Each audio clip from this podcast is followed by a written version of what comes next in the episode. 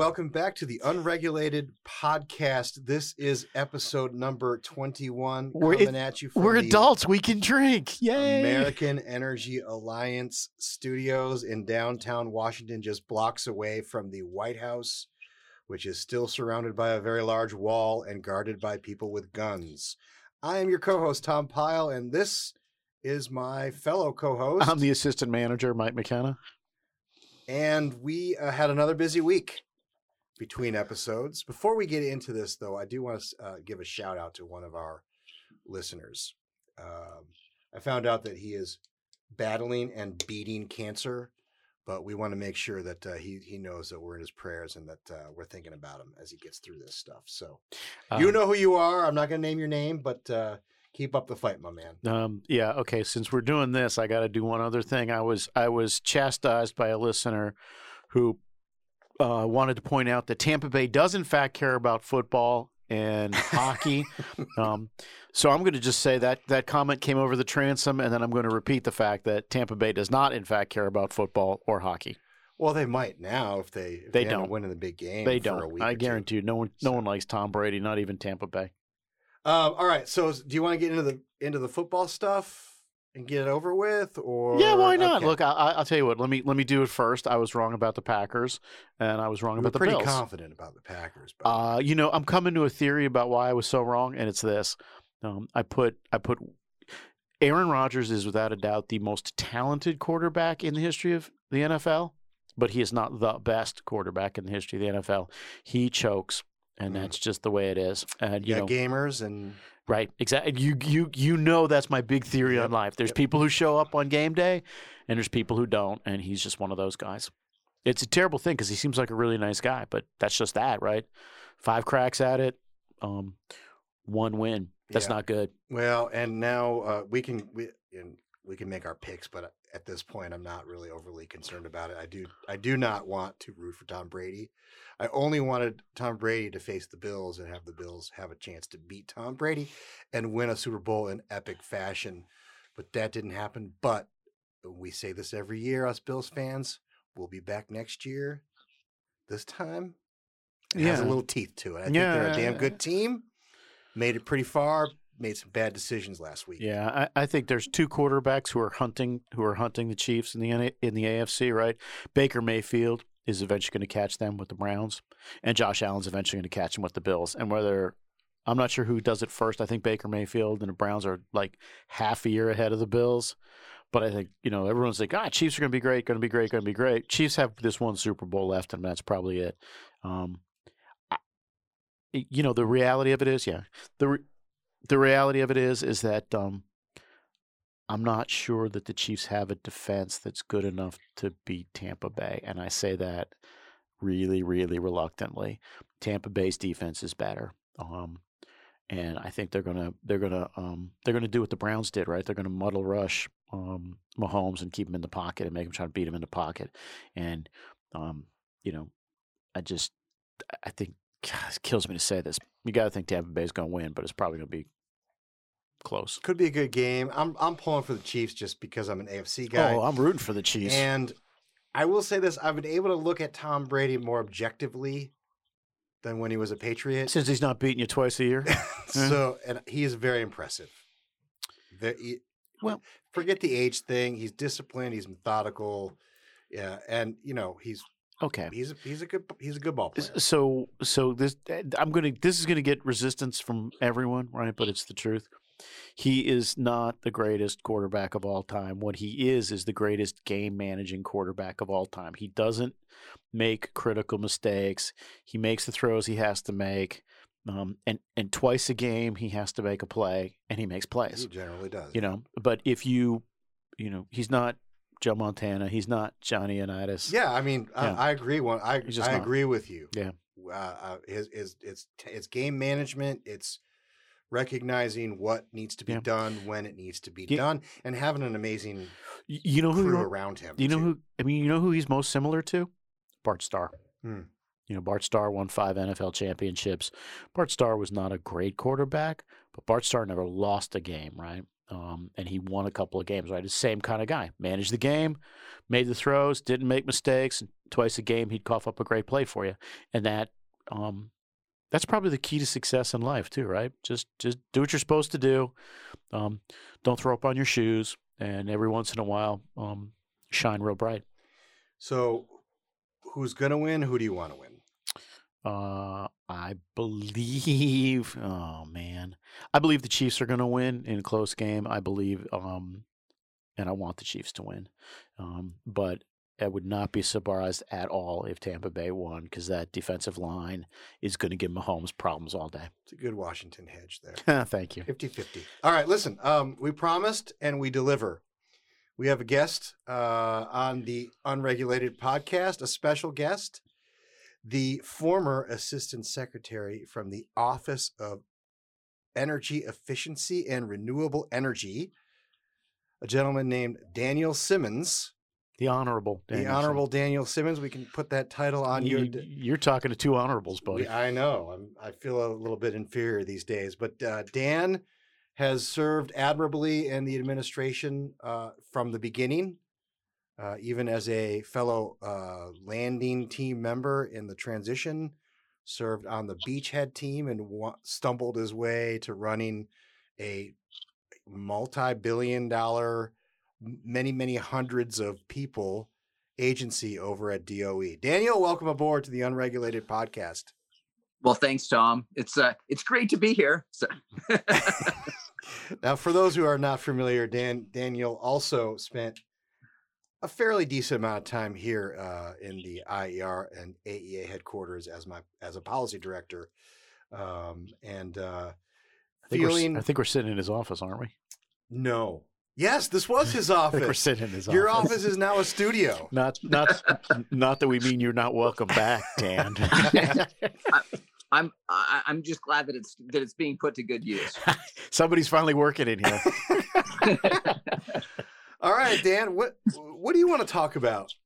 The floor is yours, sir. Uh, what's on your mind these days? Uh, oh, maybe let me let's start with this there was a little hearing yesterday about the, the, the person who is seeking to replace your old boss, the Energy Secretary Jennifer Granholm from Michigan. How do you think she did? How do you think the Republicans handled uh, the hearing? Uh, if if if I had uh, been staffing Jennifer Granholm, I would have, uh, you know, could not have given her more kudos on her performance yesterday because she was really good. I didn't. I mean, I was uh, hoping that that they Republicans would really be able to put her in a box and make her have to answer for the president's actions so far on uh, on energy policy with his uh, you know with with multiple executive orders on on climate um, these things are going to drive up the cost of energy and uh, they didn't that, she didn't really get put in a box she did a she did a great job um, unfortunately yeah uh, there was a whole lot to shoot to, to work with there um, I was a little bit more pointed. I have an article in the Daily Caller that um, I can share with our, our listeners in the show notes, which I basically said that she had an audition as governor of Michigan and she blew it, and yet she got promoted. Um, and, you know, only in Washington can you fail miserably and get promoted, I feel anyway. Um, Mike, what do you think? What That's you not true. About? You can do that in corporate America too, oh, yeah. or think tanks, or you can do it in think tanks, right? You you get you get fired by a think tank, or, you or go, trade associations. You can wind up being an assistant secretary. It's just you know, all kinds of things can happen in the world. Yeah, the um, the um, the, the Jennifer Granholm thing, right? The Governor Granholm, whatever um appellation she prefers to go by now. Um, right. First off, she she's Canadian, so you got to kind of reset expectations. But the the the, the thing that surprised me, the, the thing that stuck out from hearing from me for me was when asked about transmission and FERC and all this other stuff, she's like, "Yeah, I really want to help, help." Put that in quotes. FERC, you know, build all this transmission we need to get rural wind to urban centers. All right, leaving aside um, all the other ridiculous um, baggage in that sentence. Um, what struck me was um, that I doubt very seriously if anybody at FERC wants DOE to help them. Um, you know, we we we've sort of seen how that turned out in in, in the Trump administration, and um, I'm a little surprised, but perhaps I shouldn't be. You know, it, it's similar. Um, Dan, cover your ears. You know, it's fairly similar to, to Rick Perry wanting to help again, put that in quotes, FERC understand the importance of coal to um, to the grid, right? Um, you know, even even when agencies are philosophically aligned, um, they're always very conscious of turf at the federal level. That's much less prevalent at the state level. So I kind of wonder if both their experiences as governors made them made them think, hey, we're all going to work together and be friends. Um, you know, federal level um, agencies, especially independent regulatory agencies, they're not going to work together. They're not going to be friends. That's just not how the world works, right? So. Well, Mike, you can you can speak to this. One of the, you know, this idea, there's an idea that is very hot right now in terms of hey, what we really need is a super grid. We need, you know, we really need to improve the overall electric grid. It's, yeah. you know, it's it's it's it's it's a no-brainer. And the the problem is is that many of the people that are advocating this idea don't understand what it takes to actually do yeah. that and and and and the complications. Yeah, there there's there's um I didn't realize we are going to talk about the grid, but I'm always happy to do that. Um, two things, real quick, right? One is um, there's there's been now a bunch of data, a bunch of research done that indicates that if you're serious about net zero by 2050, you need to essentially double the size of the grid um, in you know the next 25 years. Um, you're talking about something that took um, 50 years to build originally and 50 years to rebuild, right? The last 50 years. Um, so you know it would take you I don't know 100 years. The the thing is, and, and this is this is um, this is a thematic now, I think, in this administration. You're getting a bunch of um, policies across purposes, and I'll, I'll, explain what I mean real quick. Um, the for, one of the first things the Biden administration did was was um, blow up the um, NEPA changes, right? In the Trump administration, from the Trump administration, that's great. Problem is, uh, all those changes were going to make it easier to build transmission. So, first thing out of the box, they made it more difficult to build transmission.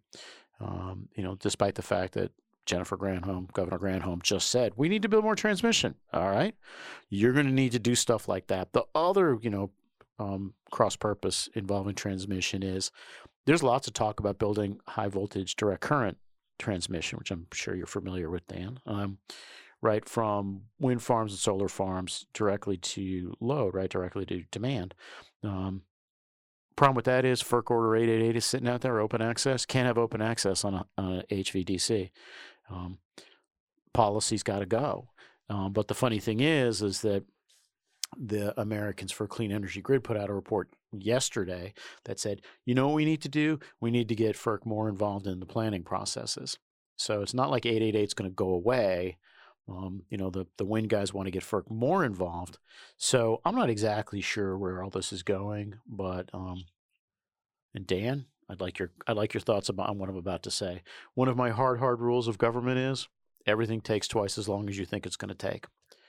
Um, you know, if you think it's going to take 30 years to, to double the size of the transmission grid, it's going to take 60. Well, the the fun before Dan, you you, you hit this. Uh, the fundamental question is why. Yeah, I mean, why? It, what, what is this for? Electricity demand's been flat for 10 years. That that's the that's the that is the fundamental fact of electricity in America. I'm sorry, Dan, you've been trying to get in here. Yep.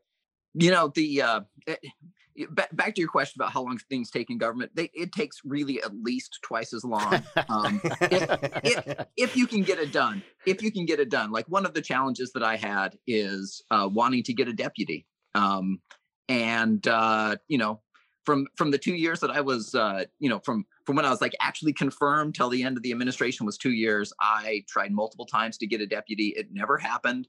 Um, you know, it just it, it, something that should be simple, something that so we can you know execute on the president's priorities and and just do the things we need to do and like just have challenges like that. And that's that's let alone all the other um, it, it's good rule of thumb that government takes twice as long as you think it would. Um, oh, the other the other way that they're working across purposes that the president's new policies are working across purposes is we talk about this this um, you know we need this huge build out of renewables and back to the NEPA issue. You just blew up NEPA. The other thing that NEPA is going to help with is siting all this wind and solar. Yeah. Um, all all of this stuff with with with some exceptions, you're going to have to do NEPA for all of it that needs to be streamlined. You need you need like streamlined NEPA, streamlined permitting to so that you can really do the build out because like the quantities of energy that we need are staggering, um, especially when you you're talking about replacing stuff. And so how, how you can do that without streamlining this is like you're you're you're never you're never going to do it and uh, that's going to start dawning on these guys before long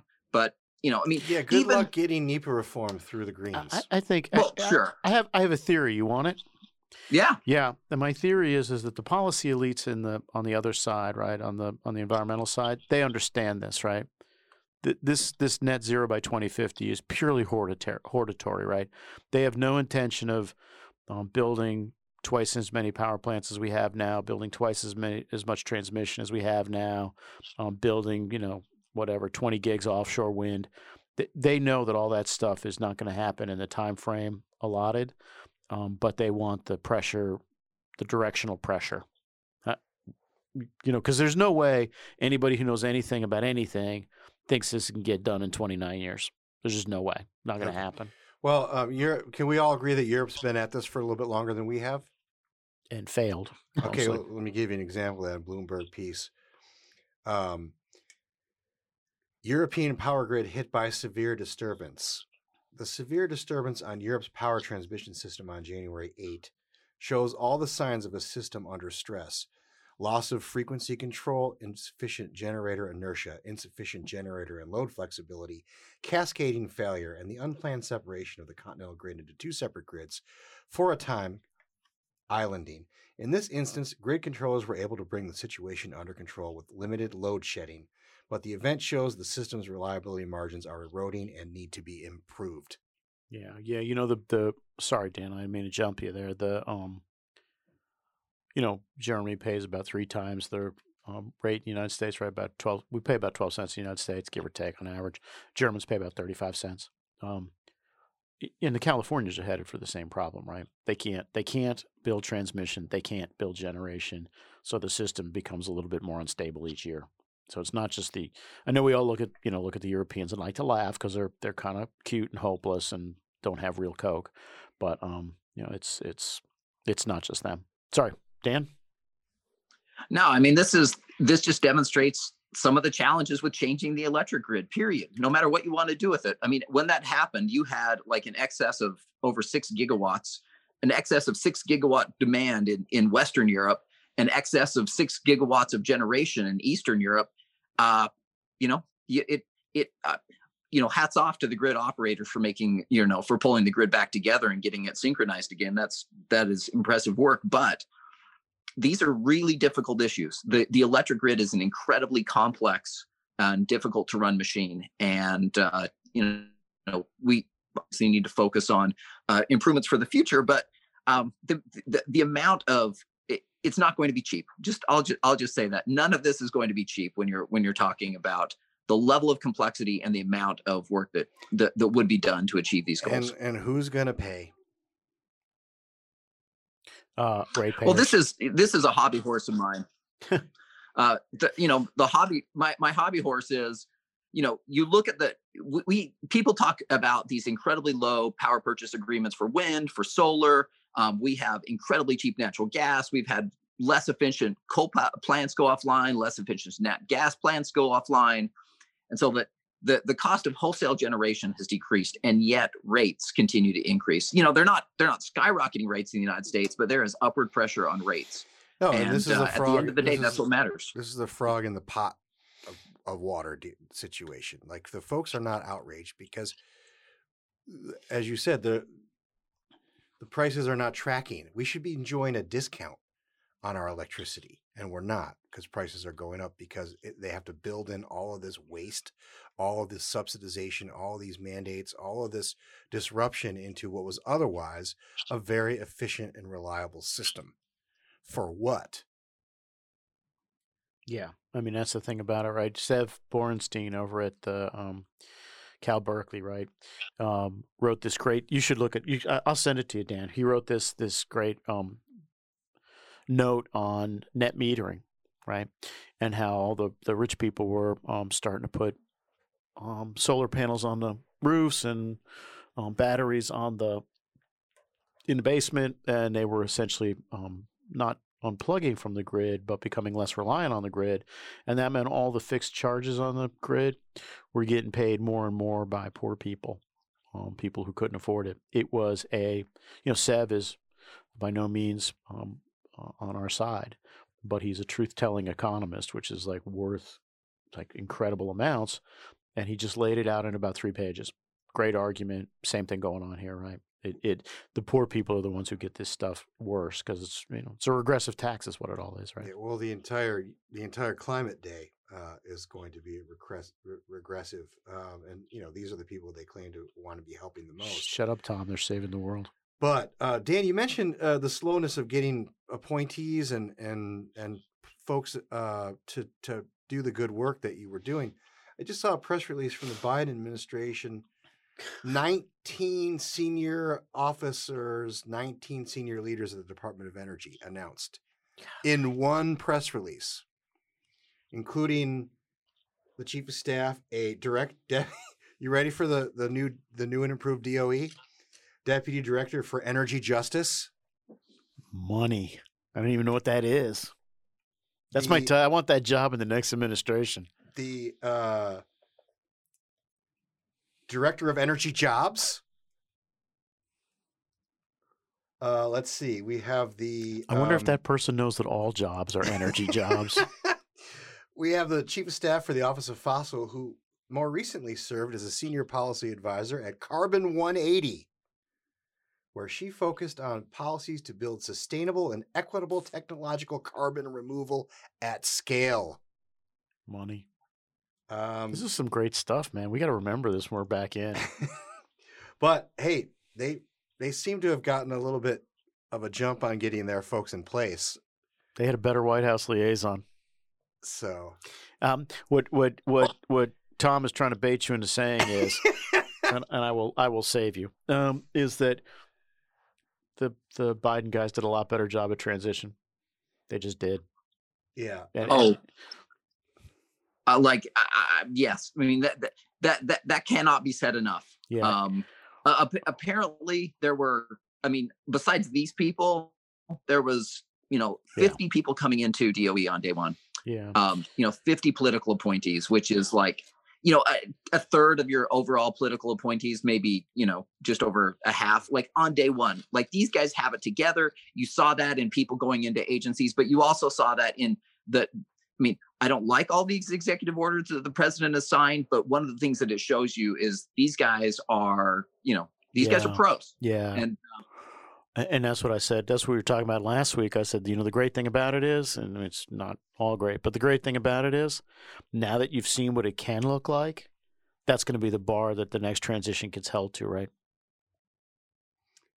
You know, the the next time we the next time we wind up taking over, um, you know, our side's in that it's a, a subpar transition is not going to be acceptable. Well, I hope so. Uh, you know, I'm not sure how. Well, I'm, I'm going to pull back here. so one of the things that uh, frustrated me was the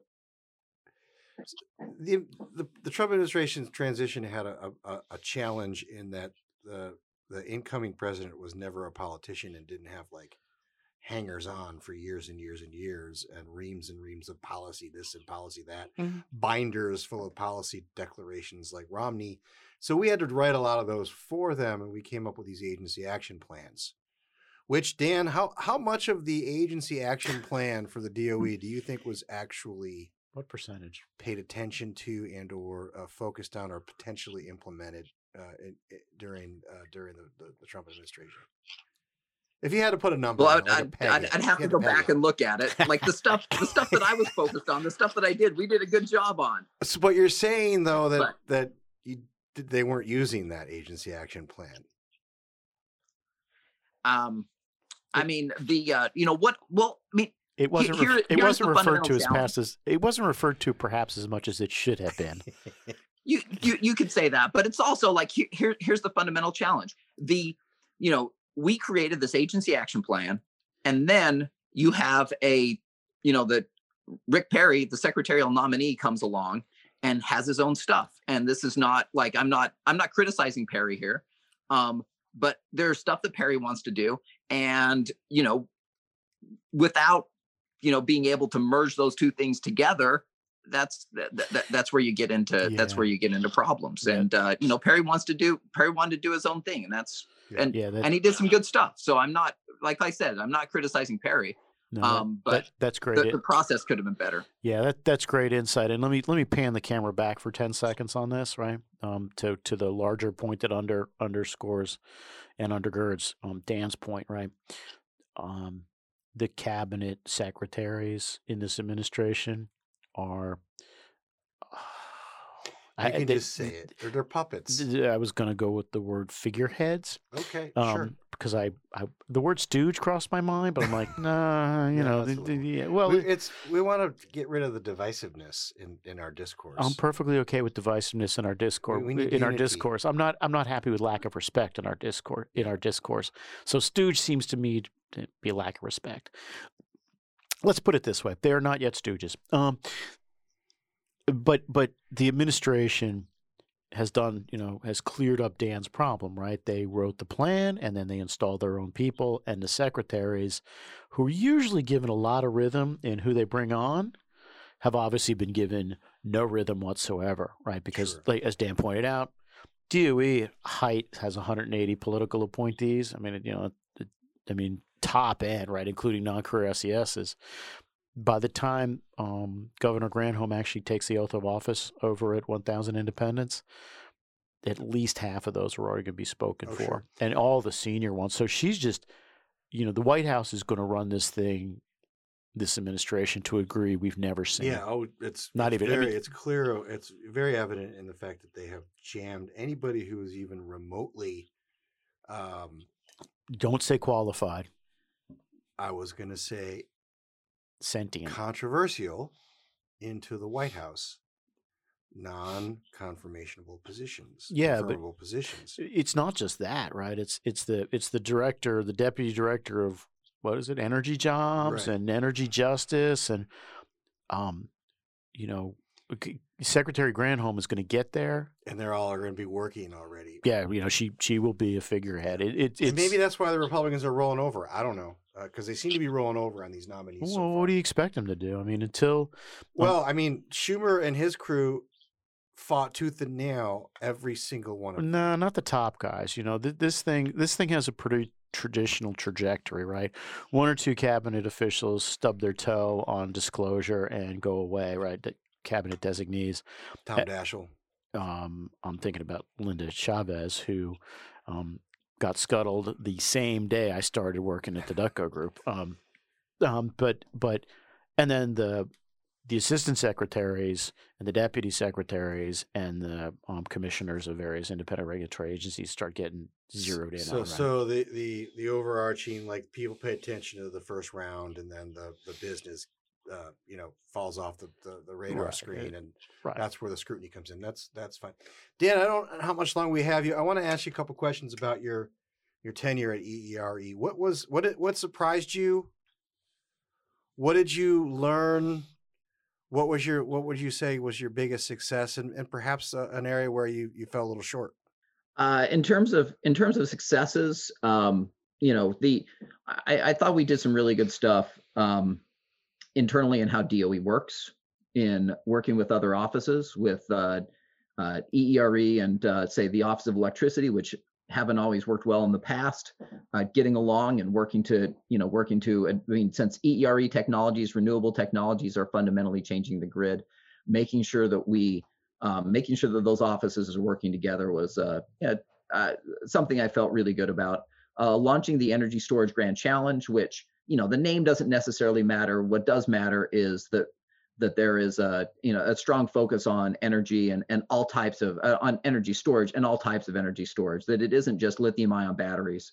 Um, you know huge arrays is not necessarily the answer and that we need to think very broadly about energy storage. Um, you know one of the last things we did is we put out a request for information on the plastics innovation challenge who knows what the biden administration is going to do with that because like the point is the plastics the point that we're trying to make there is plastics are great but we need to do some stuff about the the environmental downsides and how we can do a better job of recycling plastic. Um, uh, those were those were some uh, those were some things, and you know, amazingly enough, um, you know, I used to work for IER and AEA. Uh, there was a lot of uh, there was there, there, was a lot of concern when I started that job um, that uh, that I was maybe going to blow stuff up and and uh, um, you know in the end I I got along well with the with the staff and we had a really good working relationship. And one of the reasons that we had a good working relationship is that my question is what does the law say? And that's what we're going to do.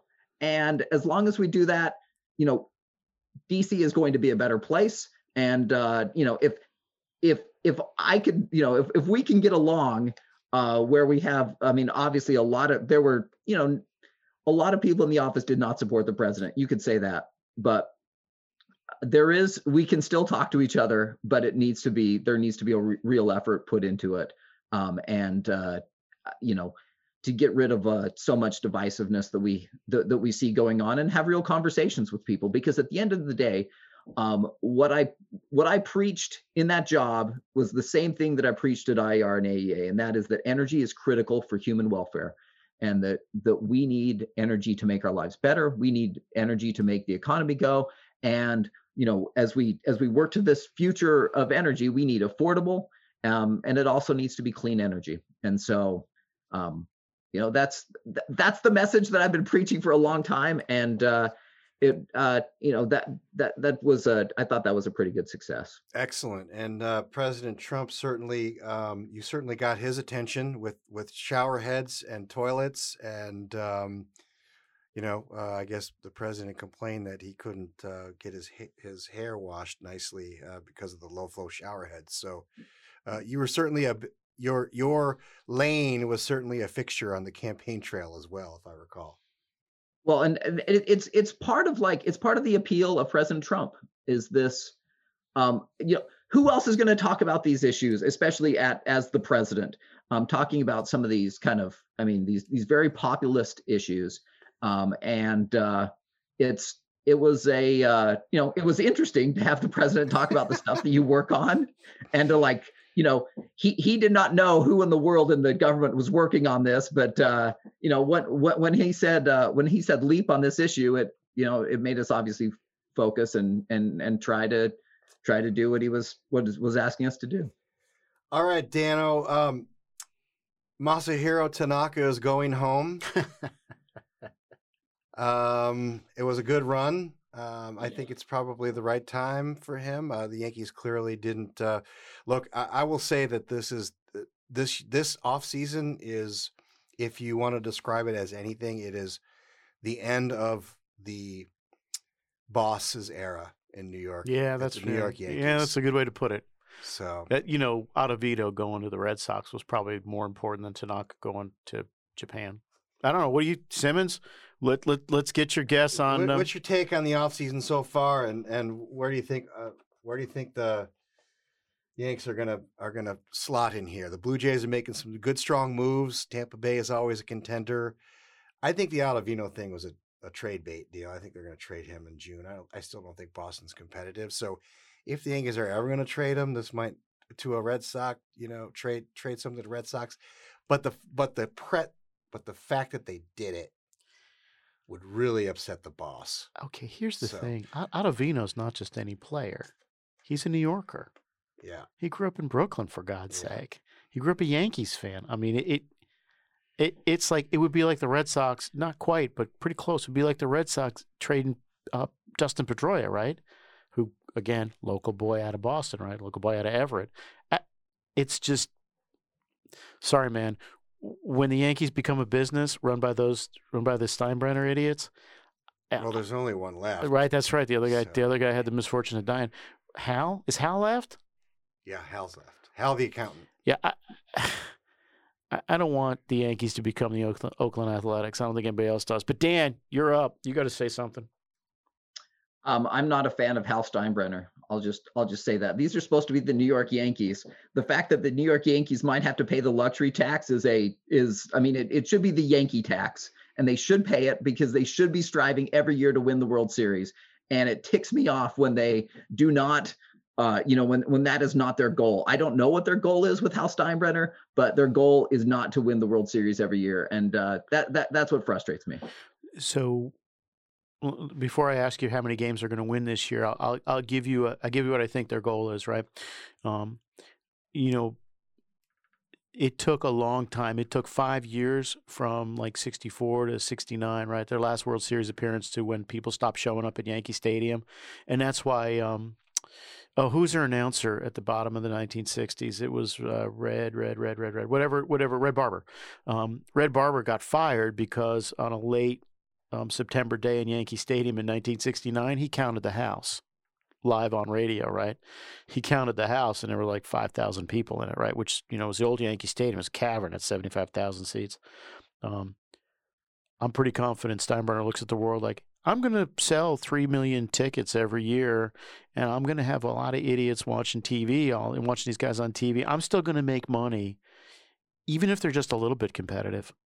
You know, he's not he's not the boss. He, he doesn't he doesn't he doesn't want to win just to win, right? He's only going to win if it if it hurts his bottom line. The, and we've talked about this before. The, um, the reason why the Cubs have been lousy for so long is because their fans have let them be lousy for so long. They keep showing up and they're Cubbies fans. Yay, I'm a Cubbies fan. Um, you know, what they don't understand is they're complicit in the team being terrible. And I'm afraid that for the remainder of my natural life, that's what the Yankees fans are about to become complicit in the team being terrible. Okay. But they did bring in Darren O'Day. Oh, for God's sake. I mean, you know, what uh, the fact that they went round and round on LeMahieu, I'm like, he's your best player. And it's not even close. I mean, Yeah, there's not like a second guy. yeah, the thing is, is like in the old days, it would be okay. We got to lock in LeMahieu tomorrow, but then we got to go get one more big fish, Yeah, exactly. and that doesn't happen anymore. It's ridiculous. All right, Dan, um, wins this year. Assuming they play, let's assume they play 100 games. Um, th- if- that they only play 100 games. Yeah, I I think that's probably a likely answer at this point. Um, 85. No, no, no. 100 games. Um, I don't know how that translates. That, well, you know, what- 65 games. let's what- do full. Let's just do a full 60 season. games? Just okay, I tell you what, let's just pretend. 162, and I'll work the percentages backwards Yeah. when we when Yeah, we five when we games. review That's this. that's good. 85 games. You think they're going to play 500 ball? No, well, a, a little, little bit better. A, a little bit over. May I, I could be talked into 90, but in that range. Okay, That's a- 80, perfectly defensible. Don't don't don't you know? Don't get chippy. Tom, Uh, I'm not. I wasn't ready for this. I know, right? I'm That's why I wanted to spring this. it on you. I I think that that they are going. I think that um, this year will determine whether they have to rebuild. Uh, it's going to be either it's going to go one way or the other, uh, in my view. Uh, I just this this fantasy about uh, Gary Sanchez is still is Yeah. still very much alive. The two big boys, if they if they get hurt again this year, um, it, it- you know, it, to me, then that that means that you know this business of of you just patching this thing up. I'd I'd almost prefer that they rebuild if they Me if too. if it goes the wrong way. So I predict 92 wins, and I'll explain why right now. The pitching is going to be better than you think it is, right? We got Gerrit Cole, we got Severino. Um, we're going to have uh, Montgomery, we're going to have Montgomery, Gumby. We're going to have the fellow who who um, was bragging about um, hitting his wife, his girlfriend, whatever. I don't think Dominic. he was bragging. He was talking Germán about it in an elevator full of people.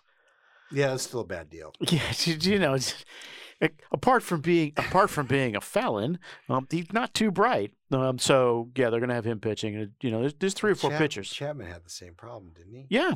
The, Yeah. the- yeah, the Yank. That's the other thing, right? Steinbrenner would have tolerated that for about twelve seconds and thrown him off the team, right? You could drink, and you could punch somebody or other players, but you know, walking around like a bad person, no, Yeah. couldn't do that. So anyway, All right. Well, so so here's here's my question for you guys. we're not taking questions, Dan. That that, that uh, it's it's my guest prerogative. Um, so like you were you were just saying that uh, you know that that the fans are somewhat complicit in this in this team being focused on money and not striving to win. Yep. Um, so we now have the Biden administration. What is the like? Who is complicit? What what should the American people be doing right now um, with you know with with all this that we see going on? I'm the wrong guy to ask because I've written a series of columns in my in my nationally recognized um, um, uh, twice a week column in the Washington Times where I said, "Hey, man, you lose an election, you move on to the next thing, right?" And the next thing in this case is um, folks need to make sure that that that their elected officials know that they're not happy with what's going on. If they're not, in fact, happy with what's going on, um, you know, the Republican Party is not going to get healthy until it starts to refocus on policy and that includes the voters in the Republican Party. We need to refocus on what's actually happening and what's going to happen. A friend of mine likes to say politics is always about the future in the United States. I don't know about always, but it's almost it's usually about the future. Um, and that means you got to get tangled up in policy, and we need to re-engage um, and you know and and be energetic um, without being disrespectful. Um, my take is that it's going to take a little while. There's a little bit of a fog going on right now. Um, even you know internally, we're all just sort of like trying to reorient ourselves because you know we've had four years of of a continued completely worthless and and dysfunctional Congress, which meant nothing really significant uh, could happen one way or the other, good or bad and you had an administration that was very pro uh, pro affordable energy, like you described, but not necessarily the greatest execution, right? So we tried our best to get them over the finish line, cheerlead the good stuff, and tisk tisk the bad stuff. RFS comes to mind. Um, but right now, I think everyone is just shaking their head, like, what is happening? What is going on? And and not really sort of uh, sort of oriented to sort of fight. So it's going to take a little while, but I think uh, eventually that uh, folks will start to see what's going on. Uh, you're you're going to start seeing some of the implications, uh, the impacts of, of these policies. I think sooner than later, um, and there'll be lawsuits filed, and and they'll start to you know get their sea legs hopefully, and the voters will will kind of help that along. But we've got to start. I I kind of liken this to the green jobs deal uh, under Obama, right? Like, how do you fight this stuff? Uh, Kit Bond, Senator Bond issued a, I think he was the policy committee chairman. Yeah, he was. Yeah, yeah, And his big, big, flashy report was yellow light on green jobs, uh, right? It was okay. just like, we, ah, we got to think about these things, right? I mean, no. There's a reason. No, when, there's a reason why none of these guys go into TV. Light. It's full stop. It's full stop it, on green jobs because they're not real. It, so it so we just got to get our we got to get our sea legs back and and reorient ourselves to to kind of to, to be in the position to fight. So and the voters will come along, I think. We have to summon our greatness. And we also have to encourage uh, trade associations to to uh, recognize uh, what they are supposed to represent. so I will leave it at that. Dan, do you have any parting thoughts for us? We'd love to have you on in the future. Um, appreciate uh, you coming on today. And uh, what do you got for us to close out on your end? Um, nothing, not nothing, nothing at all. It is uh, life is even during a pandemic, life is good. Even when we have, uh, you know, we we've seen the administration come just out of the, you know, out of the box, just just charging ahead. We've been here before, and uh, things will get better. That is that, that, that's that's that's my charging thought. But it does take work. It does take work on our part. You know, we were here 12 years ago, and then we saw the rise of the Tea Party, and some good things came of that. Um, not enough good things, I don't think. It's a grind, my man. We just got to grind it out. We were here 27 years ago. Sorry, Dan Simmons, our special guest. Thank you again. Uh, look forward to, to having you again uh, in the in the near future. Thanks, Tom. You bet. All right, man. Well, that took a little bit longer than I anticipated. Uh, worth I we worth enjoyed it, ourselves. Worth it completely. Worth it completely. Uh, so we'll do a little speed round. Sure. All right. So I found an article from the Wall Street Journal. Obama. Uh, Obama. What was that? Mm, yeah. Amazon seeks to postpone Alabama unionization yeah, vote. I saw this they didn't. The technology company is pushing for in-person union ballots in place of a mail-in option that was allowed due to the pandemic. They had a great phrase when they got asked about it, um, and I can't quite remember. It, it was vote. It wasn't credibility. It might have been credibility, right? Vote credibility. Like here's the reasons why we're in favor of it: this, this, this, and vote credibility the credibility. I think it was credibility of the vote. You know, the believability of the vote, something like that.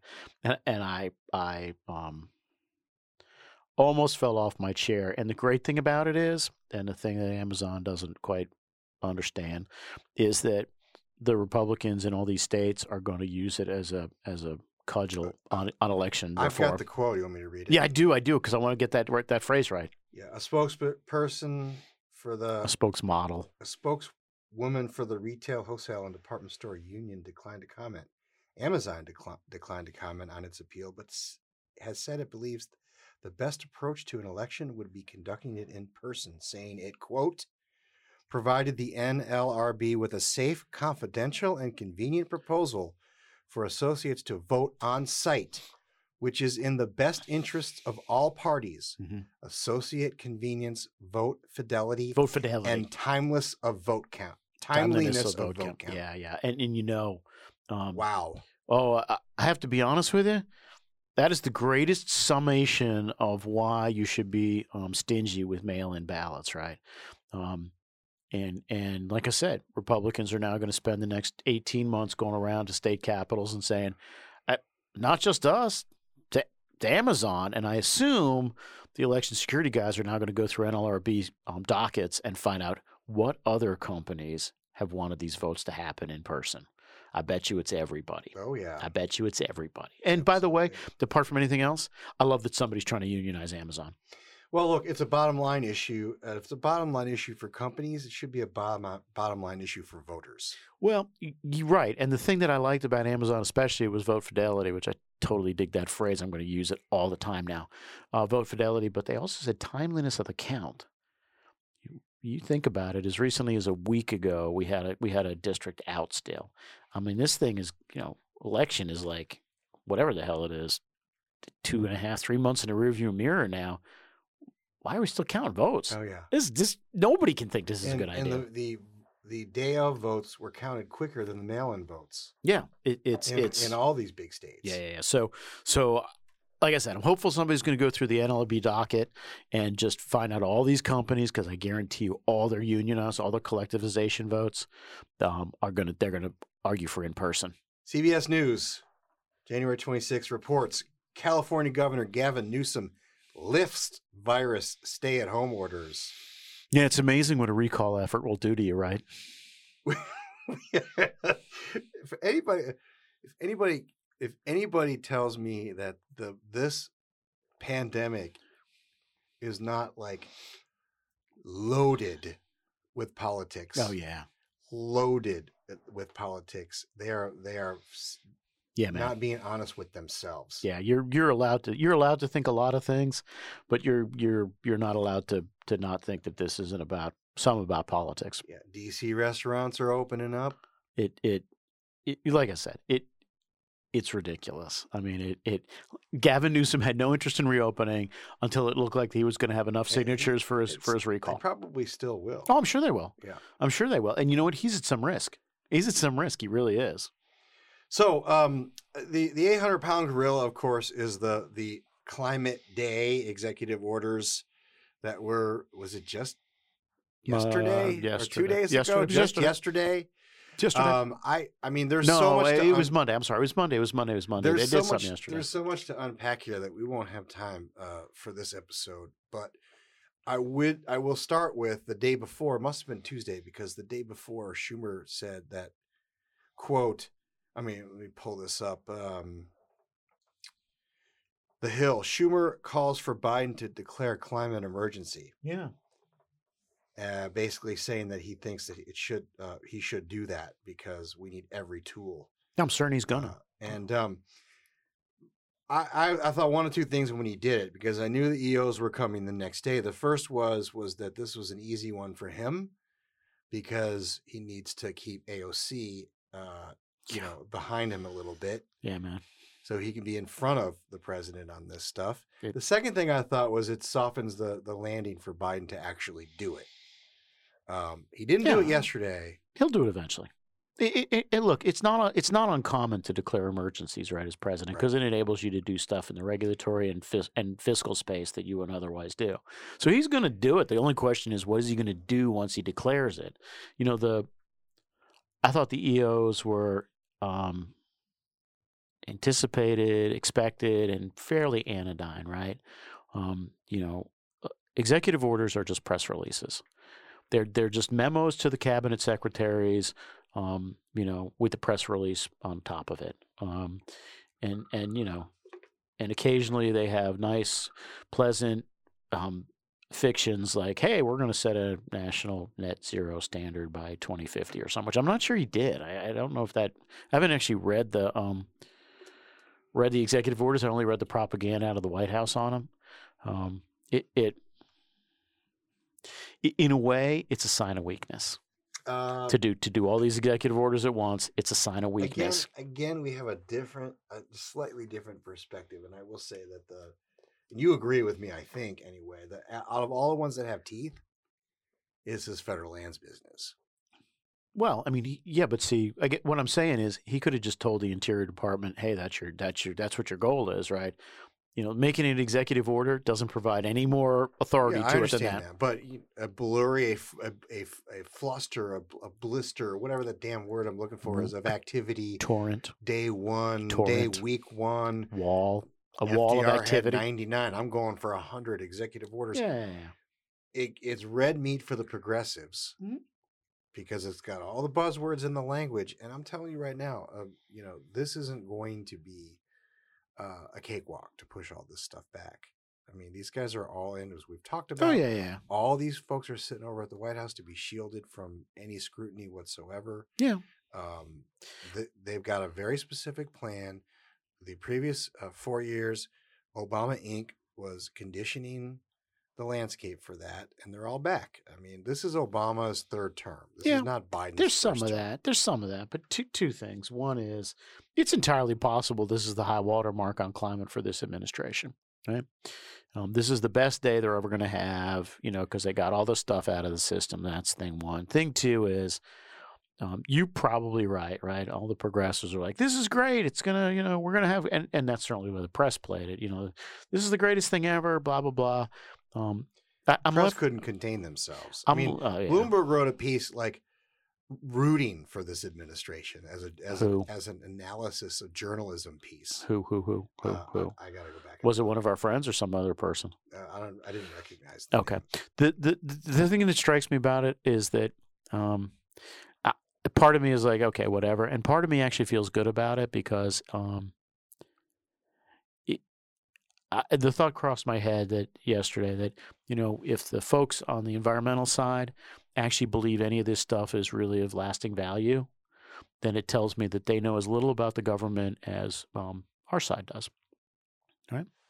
Um, you know, it, it laws are of lasting value. Regulations are of some value. Executive orders are, like I said, they're they're memos with press They'll, releases. they'll be they'll be ripped up when the next guy comes. Yeah. If it's if it's got an R next to his Yeah. name, Well, his or her, or a P. or a, or Patriot, a M for the MAGA party. Patriot Party. Uh, yeah. All right. Um, I, I I'm not really sure what to think about this. Uh, uh Life Site News. Lifesite News. Never heard of them, but what Wait, what, let me rephrase what are their newses? What news do they have? Well, regardless of where, I, where what the source is, uh, it, there's a video. Um, pro-abortion protesters storm pro-life mass in Ohio in- Cathedral in- in Columbus, in the. Columbus in the Columbus Cathedral. Yeah, Yeah. I saw this. I saw this. It- it's legit. The video's legit. The thing's legit. The cops got called. The whole bit. I've, I saw the video. It, it it um so one of the things about the Capitol on January 6th that I've been that has troubled me is um there has been a lot of religious um language that's crept in. A lot of religious language has crept into the conversation about they have desecrated this temple of democracy, right? Okay. Now, I'm as sensitive to um, the need to protect um, government and therefore publicly owned buildings as anybody. Uh, in fact, probably more so. Um, but the the United States Capitol is not, in fact, a church. It is not a sacred place. It is not a place where God and man meet. Um, the cathedral in Columbus, the Roman Catholic, Catholic Cathedral in Columbus, is in fact a sacred place. It was in fact desecrated by protesters, and I'm pretty confident nobody on the left has said a word about it. No, 2468. This church teaches hate as they marched around the church before scuffling with police and security. Were trying to escort the protesters out. Some of the approximately 200 mass goers were visibly shaken and disturbed by the actions of the protesters. A number of children were in attendance and some seen crying. Yeah, it, it is just okay. So it is just a matter of time until this becomes, um, I don't want to say routine, but not unusual, right? Because now that now that other people have seen it done, they're going to do it in their place, right? And that is going to lead to lots of bad things. Um, if you can't, you know, if if you can't tolerate speech, you certainly can't tolerate religion. Right. You you but the thing is you can protest if your protests are righteous. And and that is defined by what the left deems righteous. Yeah, I know. And that is the, you know, I mean, and it's it's getting worse and worse and worse. It is, and eventually, you know, when you when you when you put people into a corner where they're not allowed um, to, where there's certain certain amount certain speech is prohibited to them, and then you come after an actual belief. Speaking about religion now, um, you guarantee violence. You're begging it, right? Because if people can't worship freely and speak freely, and I don't mean like they they can't send a letter to the editor. I mean there are certain things that are not allowed to be said because um, because the dominant culture will squash them, right? Um, if you leave people with no outlets for expression or belief, you are limiting them to violence. And Sure. that- that's just the way we. That's just the way it is. That's why we're in favor of free speech. That's why we're in favor of free exercise, because it pre- it prevents violence. People get to say what they want and believe what they want, and nobody feels a compulsive urge to lash out. And that's why we're in a dark place here, because there's a bunch of people who would like to do violence to both of those things, speech and exercise. Yeah, and I I don't recall that um, it has ever been uh, sort of the the, the American way. Uh, unity has never been the American way. Unity. Shut up. Shut up, So- Tom. And don't speaking be divi- of unity, I want you to don't be divisive. Speaking of unity, there's one Biden clip this week. It's very short. I just want to play. Wait it a minute for us. before before we leave. Don't I get to point out that Joe Biden's a devout Catholic who has yet to say a single word about what happened in Columbus? Of course. Uh, He's probably busy praying his rosary, working his beads, as the old ladies used to say. all right, let me play this clip. Unity also is trying to get at, at a minimum, if, if you pass a piece of legislation that breaks down on party lines, but it gets passed, it doesn't mean there wasn't unity. It just means it wasn't bipartisan. I prefer these things to be bipartisan.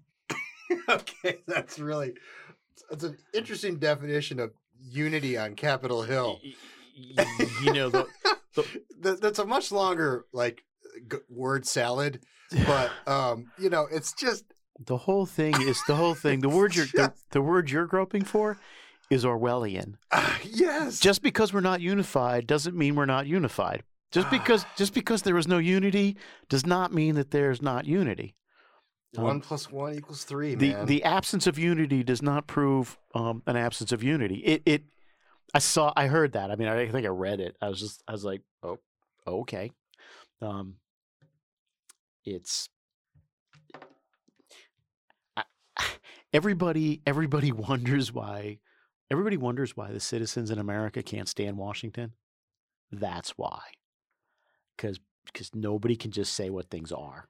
Yeah, well, I you need- mean, the other guy, the last guy, kind of was. He did. You know, He did. He did. He kind of did. broke the mold there, right? He did, and uh, you know, and, and even at the end, if you ask people, "Hey, do you think he's giving you the straight skinny?" Like a lot of people, are like, yes. I mean, he's not, you know, he's he, he's not much. He's not long in the social grace department, but yeah, I think he's giving me what he thinks is a version of the, you know, Yeah. of, of what's going on, and and this kind of thing. Unity is, you know, unity is not mean bipartisanship. It means something else. Okay, in the that was fast department, uh, Reuters uh, ran a piece on Friday, the 22nd of January. Many others picked it up, I'm sure. An oil producing Native American tribe on Friday asked the U.S. Interior Department for an exemption I did see this. from the recent temporary suspensions of oil and gas leasing and permitting on federal and tribal lands, saying the move would hit its economy and sovereignty. Um, the Ute Indian tribe and other energy producing tribes rely on energy development to fund our governments and provide services to our members. Luke Duncan, chairman of the tribe uh, in Utah, said in a letter to acting U.S. Interior Secretary Scott De La Vega. Yeah, I, I, I, I was. On Monday, was it either Friday evening or Monday morning? it was Friday evening that an interior spokesman clarified the policy, and I think they they did their thing on Monday. And exempted tribes, The tribes. from all these bans. Yeah, yeah, yeah. And So there you have it. it's just money, and I'll I, again cross pur- cross purposes, right?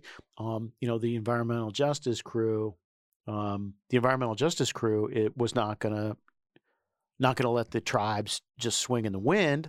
So all, all I can tell you is, um, there's going to be, I suspect, a lot of um, people trying to get tribes into um, oil and gas deals, uh, development I- I exploration just- deals. This is the problem. I mean, It- it- it's- it- when everything is run out of out of you know the yeah, the cabinet, the Politburo, it's like, oh, you get an exemption and you don't, and you get a subsidy and you don't, and It, it, it's completely dysfunctional. It's full circle to our grid conversation. We're we're re-engineering a grid that was running perfectly fine sure, man. Um, out of Washington But you- or Sacramento it's or it's it's all you know. It's all crazy, and it's not going to happen. But but what I love about this is the tribes recognized the hole in the logic of the administration and exploited it immediately. They didn't wait ten seconds. They went right in on it. and it just took one, Yeah, man.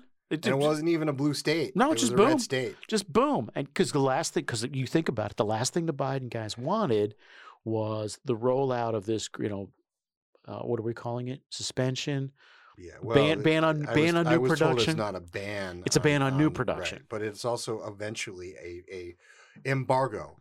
We have a president of the United States who has issued an embargo on our own oil. right so so what was great about it is that the ute tribe uh, from which the state of utah of course derives its name um, recognized the hole in it right? Recognized what the what the biden guys didn't want to have was you know this great rollout and have one guy go hey wait a minute you know this is important for tribes. And the interesting thing to think about another tribe the tribe of new mexico um, was silent if the tribe of new mexico had said if if michelle grisham had said hey you should exempt Mexico, new mexico No, the state will be next. i bet you they would The state will be next. you think they're going to How is Deb Haaland gonna be able to justify killing her kill her own state Killing her I- own I, I don't know how that story engine. it's funny i don't know how that story turns out i hope you're right um, because if new mexico's next then of course colorado's going to come Well, in and ask New everybody's Mexico's the Permian, basically. Everybody's gonna- federal lands production in the Permian. everyone's going to ask if-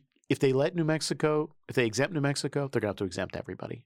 And all of a sudden, it'll be the 38 states that produce no oil and gas. or they're going to trickle out and figure out ways to slip a permit here and slip a permit there and say special condition, This is this and that. we're going to interpret this as existing because it's nearby to I an mean, existing. every single one is uh, Kathy Sgamma. Thank you, Kathy Sgamma. Western Energy Alliance. She'll be a guest here. She'd be a Kathleen happy is is you know um, Dan was wondering like what happens next.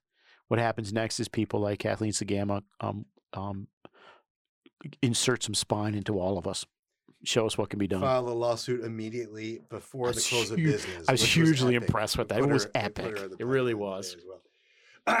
uh, one more uh, commentary from a gentleman named Michael McKenna Who is that guy? in the Washington Times. I'll read the title Energy Industry Welcomes Biden and His Aggressiveness on Climate. They shouldn't have. Trying to negotiate means oil and gas producers have already lost the global warming battle. Um, very well written, uh, very, very uh, uh, injecting some truth into the conversation. Over the past several weeks, we have seen the supposed representatives of the oil and gas industry, uh, in terms of the trade associations in town, trying to play footsie with an administration whose single objective in this space is to eliminate them. Yeah.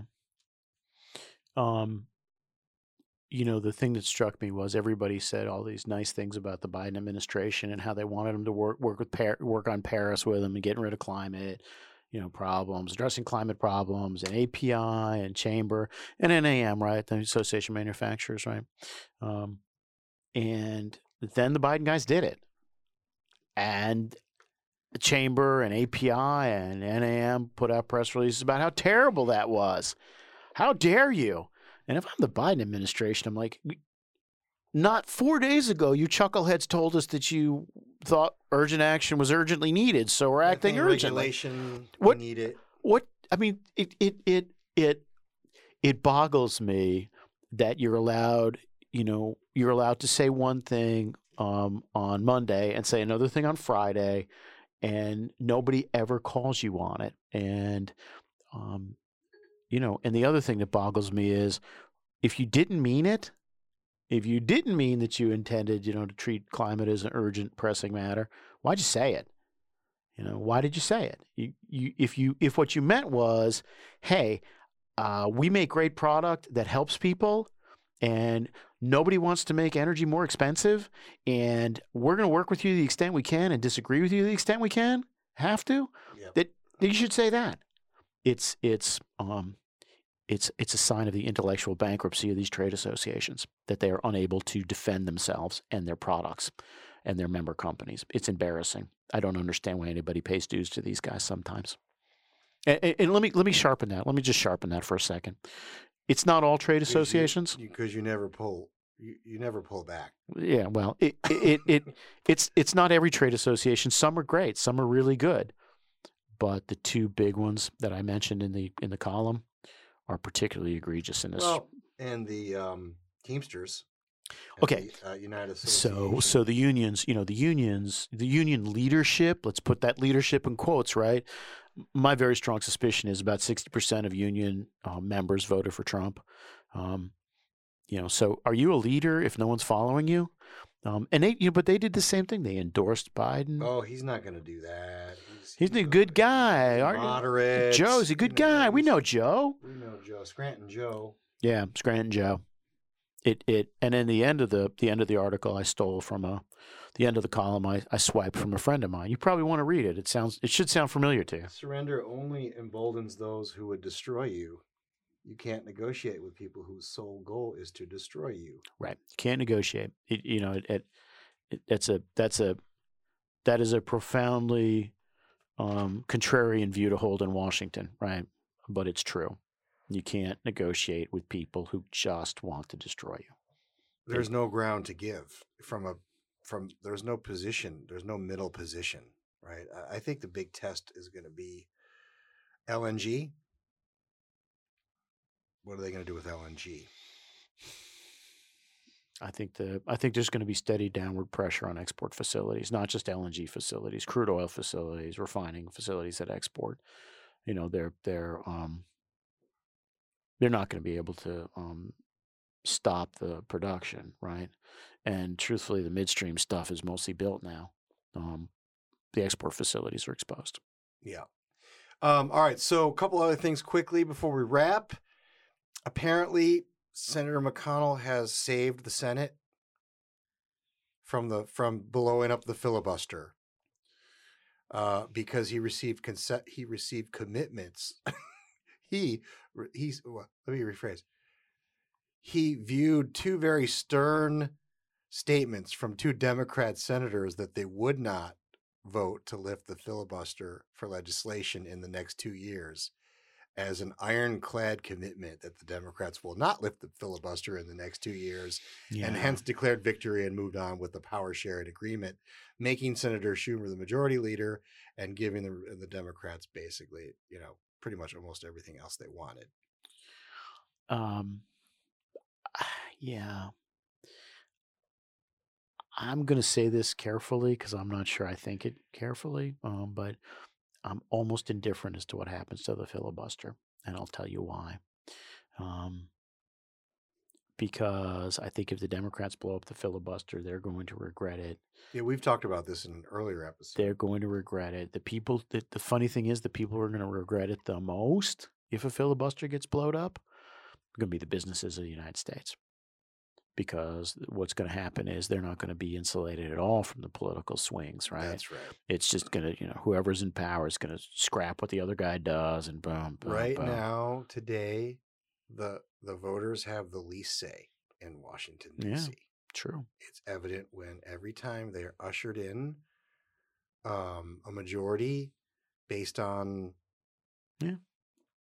spending problems with spending. The Tea Party, right, ushered in a majority, ushered in M- Mitch McConnell. Sure.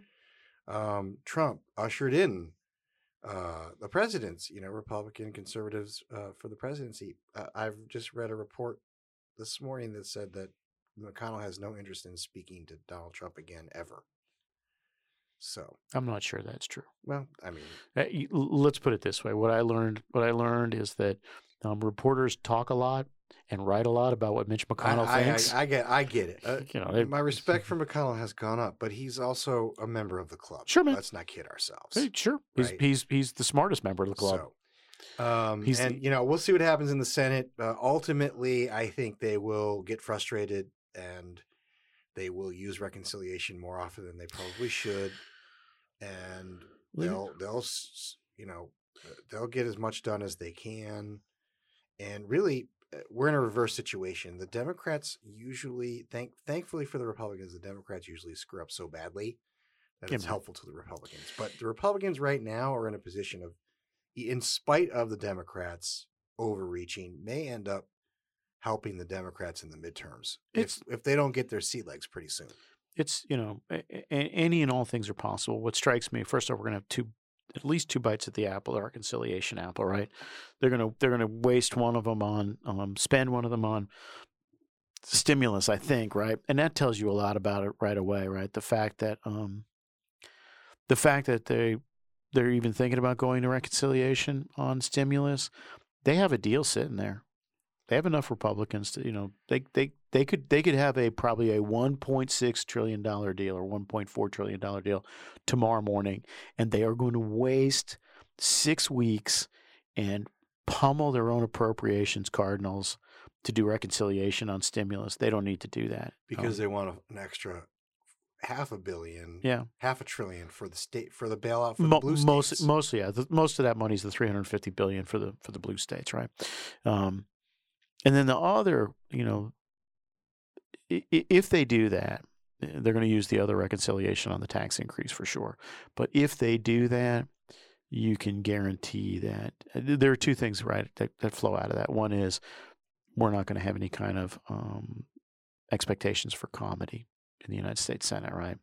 It's not going to be hostile, but the idea that we're going to get 85 votes on a tax increase, forget it. That's not going to happen. And then the other thing is reconciliation on stimulus would expose Joe Manchin as a Senator Manchin as a paper tiger.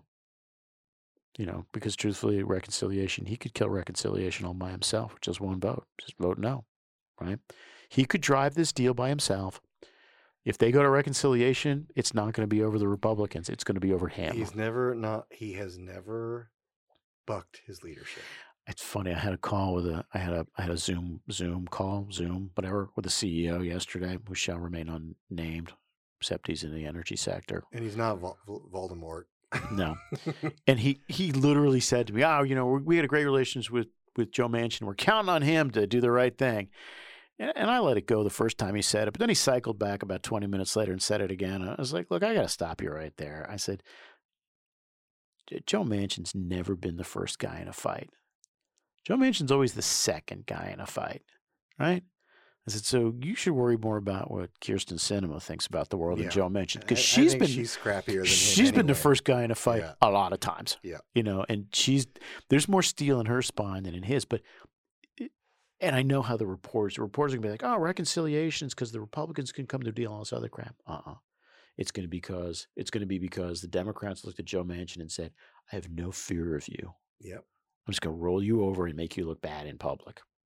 Yep, which is why they should strike. Republicans should have struck while the iron was hot and and offered him the world to switch. But as you said before, he's he's just a Democrat. He's not going to change. Said he's So, gonna said he's gonna die a Democrat. Uh, we are running super long. I do want to Oh, get this in um, because I just we talked about it earlier today. Bill McKibben has been promoting uh, a video where, uh, and I'm not going to play the video, but I'll put in the notes. This is they're on a on a jag to go after ad agencies and PR agencies who are quote renting themselves to the fossil fuel industry, supplying the creative juice necessary to wreck the planet. Please do something different with your talents. We saw a hit piece in the New York Times on a consulting firm. Yep. PR firm that has the audacity to represent oil and gas producers in this country. Yep. We talked earlier about a certain law firm that's being targeted. Yep. Um, this is not going away. No, No, I mean it's it's you know it's it's part of it's it's it's tangled up with the protest in the Cathedral of Columbus, right? Um, they you know the there's a segment of folks on the left and and active, particularly on the environmental side, trying to make sure that nobody's able to say anything contrary to um, contrary to the narrative. Unity. Unity, and they look at you know they're they're in the case of the law firm and the PR firm, picking out the best players, trying to take them off the field. Of course. You know, it's it's a bounty. It's a bounty operation. I It's- wish they would pick off some of them because some of them get paid a lot and they're not the best players, but they're avoiding them because they know what we know. But anyway, I'm not going to name names. I am. Nobody's going to attack the chamber API. but you know, they're they're, I they're was thinking about a PR, particular PR firm. So am I'm not going to name that name. me neither. Um, all right, so impeachment is back on the schedule. Uh, it's not there is going to be no conviction. Not sure what the end game here is, other than making a martyr out of uh, Donald Trump, who has no no voice now because they cut him off on social media, which means he's been silent for a few weeks. Which I would argue his support is probably going up as a result. Yeah, man. And if Jack had done this in say June of last year, Yeah, he Trump might. would probably He might have won. He might have won the election. Yeah, I agree with that. Um, they already voted to try and kill it right away. They got what forty five Republicans. Forty-five Republicans. So not ha- not no conviction. I- I don't know what the end game here is uh, in terms of. We're- of, we're gonna have- pr- there will be a will be the legislation barring him from running off. No, that's not going to happen. We're just going to get a. We're going to get a censure vote. They're not going to have a trial. Think that's what's going to end There's up. no way that the there's no way the Senate Democrats want to have a trial because, you know, that's going to be five or six weeks. I mean, they say three weeks, sure, unless you get in there with witnesses and stuff. Um, it's going to expose some ugliness in the Capitol Police, and, and I'm not saying like they're bad guys. I'm just saying competence questions. We're going to get into the shooting of the civilian and what that looked like. And whether or um, not you can incite something that's been planned weeks or Right. earlier. Right, right, right. So you know, it, and and what what I some understand, most don't, is the president's going to love it because he's going to be the center of the attention for Right. however long the trial goes on. He's never going to be there, but he's going to put out a microphone out in front of Mar-a-Lago, you know, at eleven thirty every morning, and at six o'clock every night when they button up, and just say, "Here's what I think about what happened today."